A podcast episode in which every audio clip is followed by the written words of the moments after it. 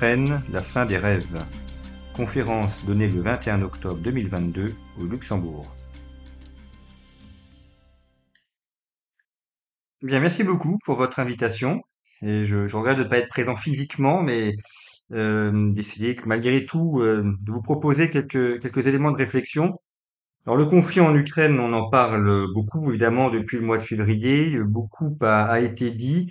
Alors je vais essayer dans ces quelques minutes de vous proposer quelques euh, éléments de réflexion qui j'espère euh, d'abord euh, vous apporteront euh, des choses intéressantes et puis permettront également d'apporter peut-être quelques éléments pour essayer de, réfléchir à, cette guerre. une guerre qui était malgré tout assez imprévisible, qui a beaucoup surpris, et euh, dont on voit, bah, un peu comme dans toutes les guerres d'ailleurs, qu'une fois qu'elle est enclenchée, euh, il est difficile de prévoir euh, comment les choses vont pouvoir se passer. Je pense que c'est le peut-être un, un, des premiers points, mais euh, évidemment quand on parle de ce conflit, on est encore dans le brouillard de la guerre. Donc nous sommes aujourd'hui le 21 octobre. on peut analyser ce qui s'est passé au cours des neuf derniers mois. En revanche, faire des prévisions sur les 15 prochains jours et a fortiori sur les trois prochains mois, euh, ça me paraît extrêmement euh, malaisé et, euh, pour tout dire, assez compliqué parce que dans la guerre, il y a des imprévus et donc il faut être prudent justement sur ces prévisions. Alors j'ai intitulé cette, cette intervention Ukraine, la fin des rêves. Je vais essayer de vous présenter trois, trois grands rêves qui se sont effondrés avec l'invasion de l'Ukraine par la Russie en février dernier, il y a le, la fin des rêves pacifistes, la, la, fin des rêves euh, multilatéraux, et puis également la fin des rêves russes.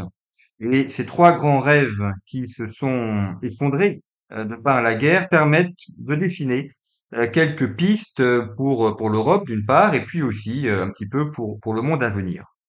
Alors le premier élément, le premier grand rêve qui s'est effondré, c'est la fin des rêves pacifistes l'Europe, euh, depuis plusieurs décennies, a, bâti l'idée euh, que l'Europe était en paix depuis 1945 et que nous n'avions pas connu de guerre depuis 1945.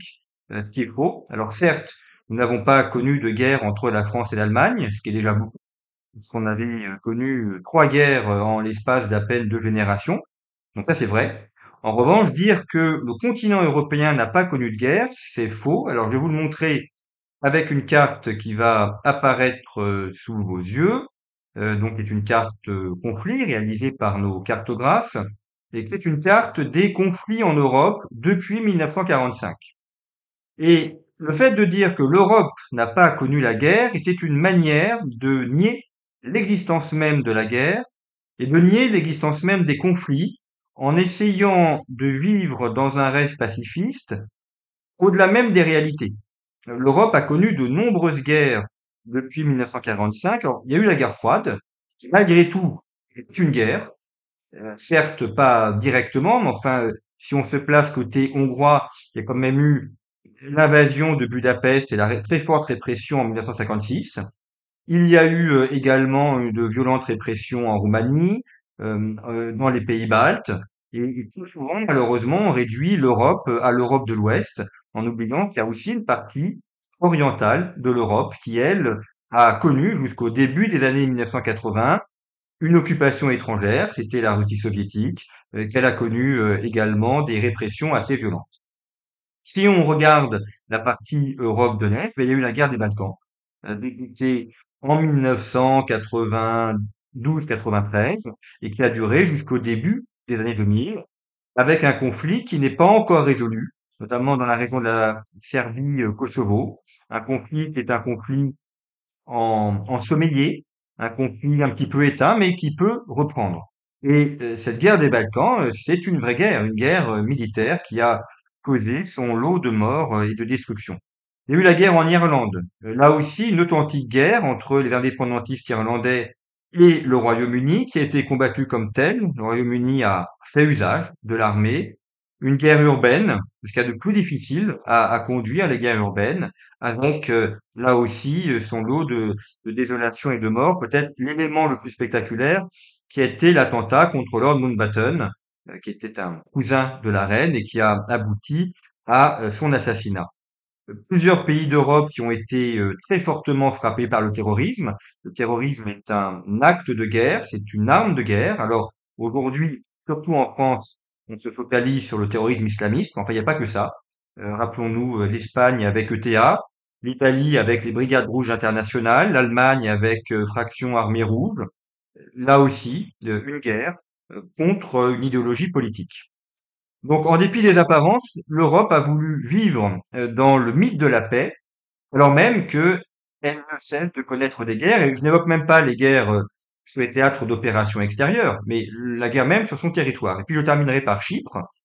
Euh, Chypre qui est membre de l'Union européenne, dont la partie nord a été envahie par la Turquie en 1973, alors certes avant que Chypre intègre l'UE, mais aujourd'hui une situation figée un peu à la Corée du Nord, et probablement ce que sera euh, l'Ukraine dans les années à venir, c'est une situation non reconnue sur le plan international, mais qui aboutit à une occupation du territoire par une autre puissance et par une séparation de fait.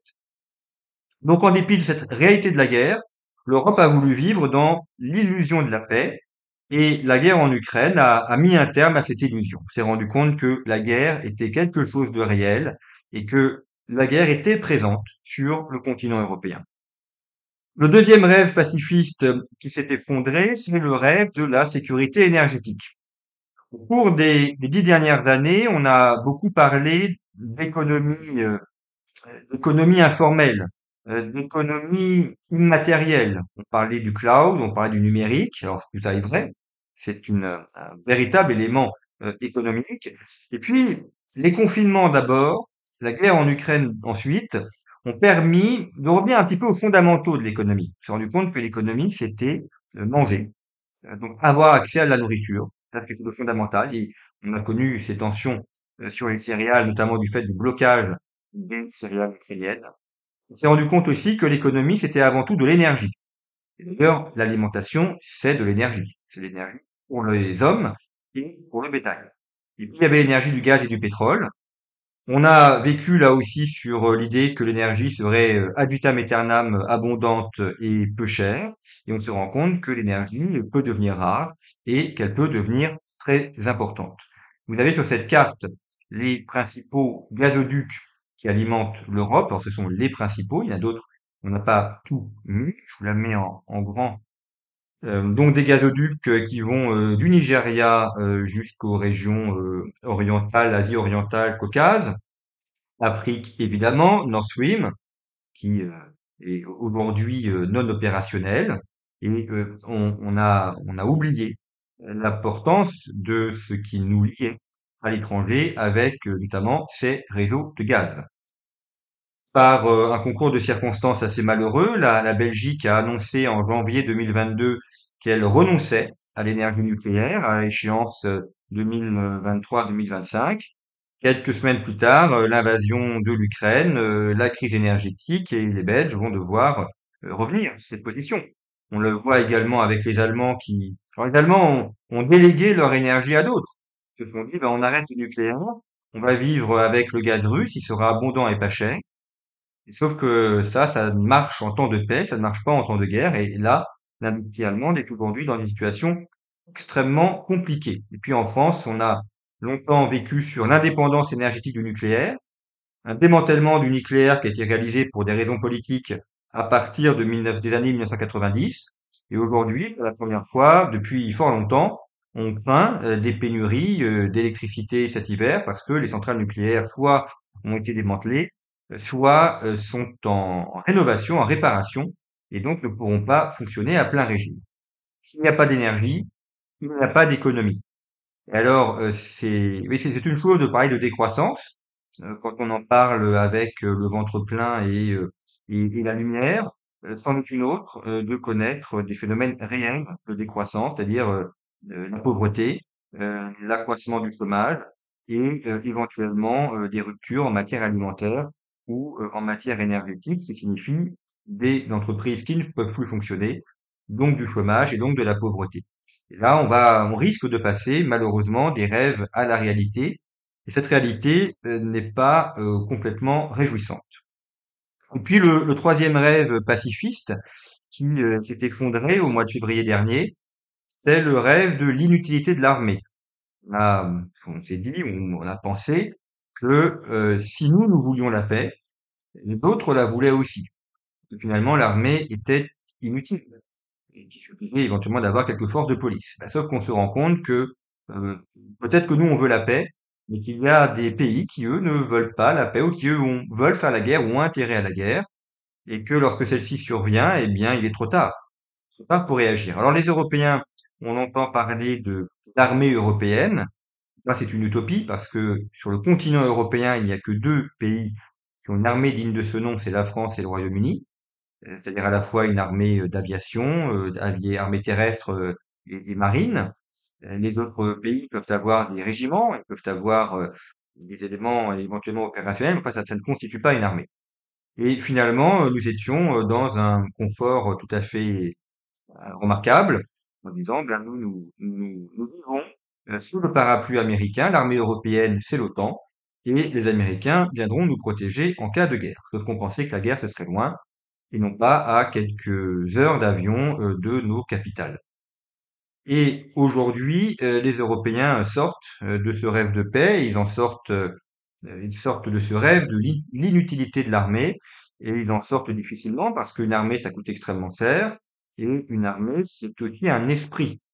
Euh, le chancelier allemand a annoncé d'importants investissements pour euh, redresser l'armée allemande, mais l'armée, c'est pas uniquement mettre de l'argent sur sur la table, c'est pas uniquement investir dans du matériel. Il faut aussi des gens qui veulent être militaires. Il faut aussi un esprit de défense des personnes qui voient ce métier comme un métier noble et qui sont prêts à le faire. Et ça, euh, l'argent ne suffit pas. En, début 2021, euh, le président Emmanuel Macron avait parlé de l'OTAN comme étant d'une organisation en état de mort cérébrale. C'est vrai qu'on pouvait se poser la question, fin 2020, début 2021, euh, à quoi servait l'OTAN? Une des conséquences de cette guerre en Ukraine, c'est que l'OTAN a été ressuscitée et qu'aujourd'hui, beaucoup de pays européens, notamment en Europe de l'Est, je pense aux pays baltes ou à la Pologne, euh, ne se demandent plus à quoi sert l'OTAN. Euh, L'OTAN, elle a retrouvé sa fonction première, qui est de se protéger, alors non plus de l'invasion soviétique, mais euh, de l'invasion russe. Et il est évident que si les Russes ont attaqué l'Ukraine, c'est parce qu'ils ont estimé que l'armée ukrainienne était faible et qu'ils allaient gagner. S'ils avaient estimé au contraire que l'armée ukrainienne était puissante et que le risque était grand, il n'aurait pas attaqué. Donc on a oublié qu'une armée, ça sert non pas à faire la guerre aux autres, mais à éviter que les autres ne fassent la guerre. Et là-dessus, on revient un petit peu aux fondamentaux. Le deuxième rêve qui s'est effondré, c'est le rêve multilatéraliste. Et on le voit, alors euh, ça je le regrette hein, amèrement, mais enfin malheureusement c'est un constat, euh, c'est euh, l'échec de l'Europe.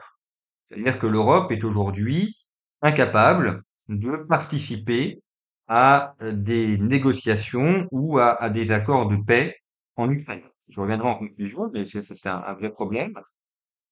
D'abord, la guerre n'a pas commencé en, février 2022, commencé en 2014, avec les premiers affrontements en Ukraine, avec une guerre dans le Donbass, une vraie guerre avec des bombardements quasiment journaliers, des villes détruites, de nombreux civils qui sont morts et euh, la France et l'Allemagne qui étaient euh, co-présidents du groupe de Minsk et qui devaient euh, participer à, l'établissement de la paix entre l'Ukraine et la Russie ont échoué. Et, ça a échoué, ça a duré, ça a traîné jusqu'à cette accélération de la guerre en février dernier.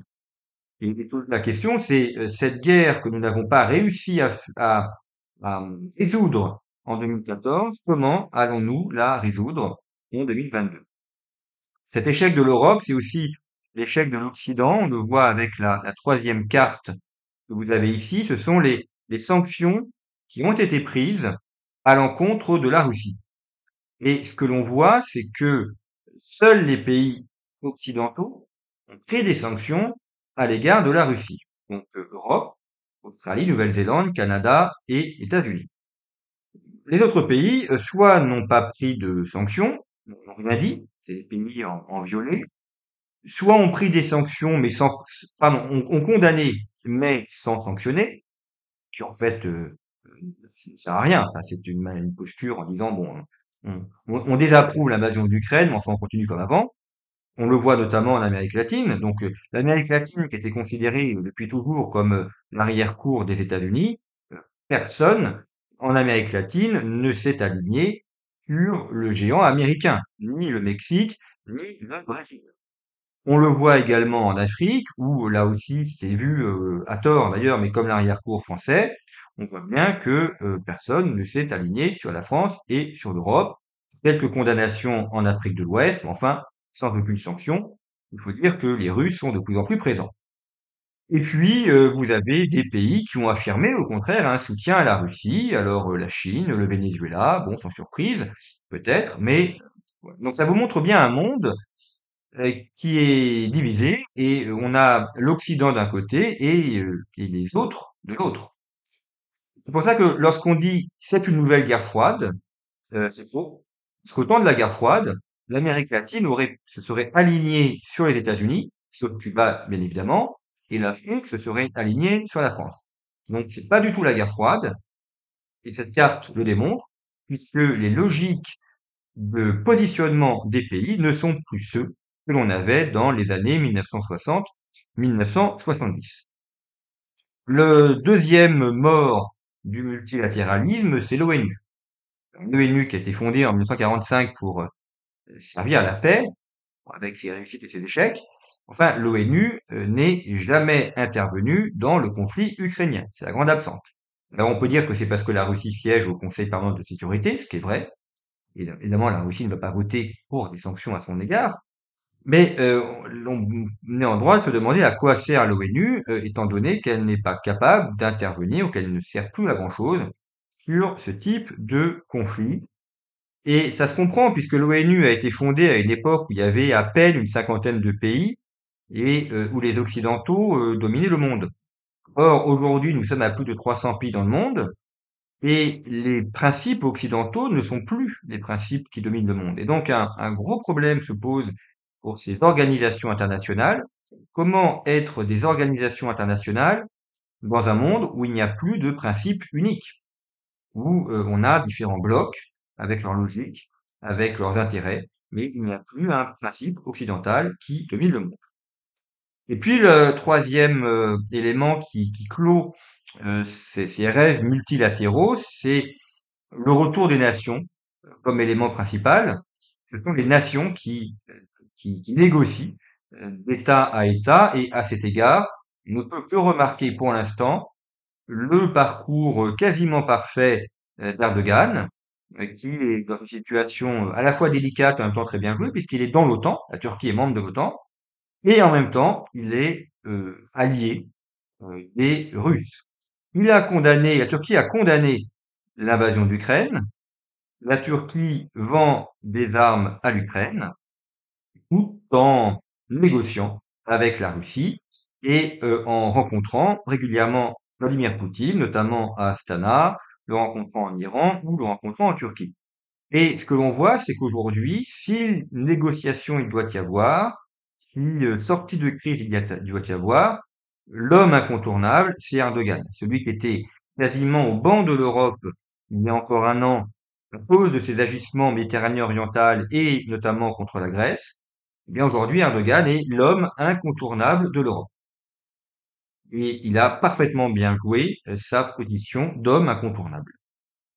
Enfin, troisième rêve euh, qui a disparu, c'est le rêve russe, la fin des rêves russes. Alors je fais partie de ceux qui euh, pensaient que la Russie n'attaquerait pas l'Ukraine parce qu'elle n'avait pas intérêt à attaquer l'Ukraine. Donc là, je me suis trompé sur le fait qu'il n'y aurait pas d'invasion de l'Ukraine.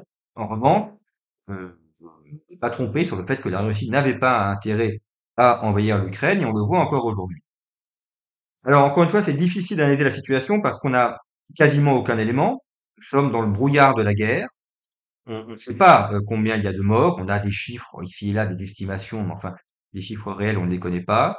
On ne connaît pas non plus l'état réel euh, de l'armée russe comme de l'armée ukrainienne. Donc, euh, le juge de paix, c'est le terrain. Qui avance, qui recule. Que l'on voit, que la Russie a avancé. Elle occupe aujourd'hui 20% du territoire ukrainien elle a un peu reculé, mais enfin pas beaucoup, et que euh, aujourd'hui on a un front qui est à peu près stabilisé. Alors on peut dire que la Russie a échoué parce qu'effectivement, euh, elle, elle et depuis euh, neuf mois, elle réussit pas à sortir du conflit. Elle n'a pas réussi à renverser le gouvernement ukrainien. Donc, de ce point de vue-là, c'est un échec. Enfin, on peut aussi dire que la Russie a gagné. Elle contrôle 20% du territoire ukrainien. Elle contrôle de manière euh, complète euh, la Crimée et euh, également le Donbass. Alors, je vais vous montrer une carte que ce sera plus simple si vous n'avez pas forcément la carte de l'Ukraine sous les yeux. alors voilà, ça c'est une carte de, de l'histoire de l'Ukraine, mais on voit que cette carte historique de l'Ukraine, c'est un petit peu ce qu'on a aujourd'hui. Un contrôle de la Crimée, un contrôle du Donbass, et puis le contrôle de la zone qui rejoint les deux. Et il est fort probable que la situation reste telle qu'elle pendant plusieurs mois, voire peut-être plusieurs années. Je dis bien probable, hein, je ne fais pas de prévision, enfin c'est comme à la météo. Vous avez des possibilités avec des hypothèses plus ou moins fortes. Ça, c'est, on va dire, l'hypothèse la plus forte euh, d'un front euh, qui se fige avec le contrôle de la partie est par la Russie, ce qui est malgré tout une forme de victoire.